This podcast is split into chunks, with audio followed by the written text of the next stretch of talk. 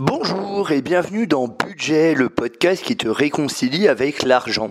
Je m'appelle Franck et jusqu'en 2017, j'avais du mal à épargner et j'étais quelquefois à découvert. En 2017, j'ai décidé de prendre les choses en main et j'ai réussi à mettre 10% de mes revenus de côté.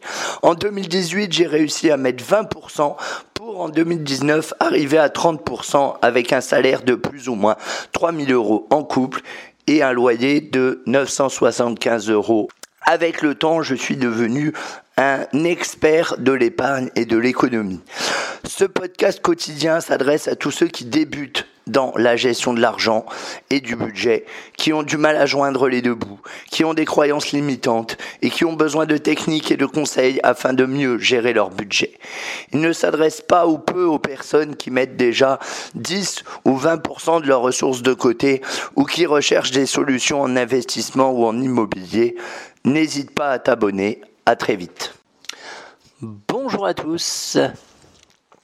Alors aujourd'hui, on va voir qu'il ne faut pas forcément opposer les choses. Pourquoi je parle de ce sujet-là? Parce qu'en France, on a la désagréable habitude, tout le temps, pour tout, d'opposer les choses. la société française est très manichéenne, c'est-à-dire que c'est ou c'est bien, et dans ces cas-là c'est chouette, ou c'est mal, et dans ces cas-là bah, c'est un désastre mais il y a rarement un juste milieu. C'est-à-dire qu'on vous incite à vous ranger ou dans le camp du bien ou dans le camp du mal, pour simplifier un petit peu. Les riches, c'est mal parce qu'ils exploitent, les pauvres, c'est bien parce qu'ils sont pauvres. Voilà. Je caricature, mais honnêtement, à peine.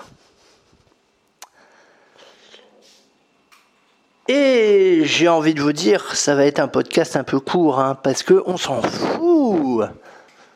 Enfin, je veux dire par là, en France, on est spécialiste quand même de se faire des nœuds au cerveau sur des questions euh, qui, la plupart du temps, nous intéressent que nous, hein, et euh, pour lesquelles on n'aura jamais de réponse.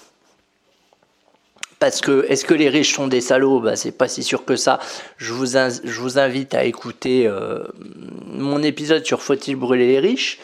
Euh, voilà, c'est un peu plus compliqué que ça, même si en France on aime bien, euh, on aime bien détester les riches et encore une fois on aime bien opposer les choses. Moi je pense que c'est clairement un non-sens. Je pense qu'il faut s'en foutre. Vraiment, je pense qu'on a autre chose à faire que de faire des débats sur la politique, la droite, la gauche, l'extrême droite, l'extrême gauche. Je dis pas qu'il faut pas s'y intéresser, mais je dis qu'il faut pas se laisser bouffer par ça. Euh, voilà, réfléchissez plutôt à comment vous allez améliorer votre budget, à comment vous allez améliorer votre santé, à comment vous allez améliorer votre vie, à comment vous allez, euh, je sais pas moi, euh, éduquer vos enfants, etc., etc. Pour moi, c'est bien plus important comme question comment vous allez faire plaisir à votre femme aussi. Pour moi, c'est beaucoup plus important comme question que euh, est-ce que les riches c'est des salauds, est-ce que les pauvres ils sont pauvres parce que euh, la société a décidé qu'ils resteraient pauvres, etc., etc., etc. Et je dis pas qu'il faut pas réfléchir à ces questions parce que surtout la question de la pauvreté dans la société est importante et notamment ce serait effectivement intéressant d'avoir un débat je ferai peut-être un podcast dessus sur euh, est-ce que la société globale veut que les pauvres restent pauvres? Le débat est intéressant, je dis pas le contraire, mais il faut pas se laisser bouffer par ça. Il faut pas se laisser bouffer par les informations. Il faut pas se laisser bouffer par le manichéisme.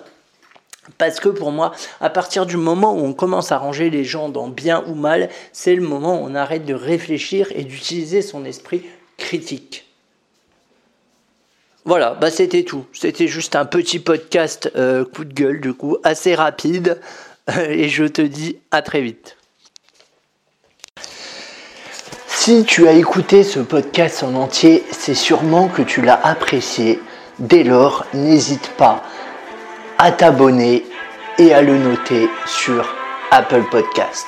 Ça m'aide pour le référencement. Tu peux également le partager aux personnes que tu connais qui seraient susceptibles d'être intéressées par mon contenu. Si tu veux qu'on aille plus loin ensemble, je te laisse voir euh, dans les notes comment tu peux me contacter. Et je te dis naturellement à très vite.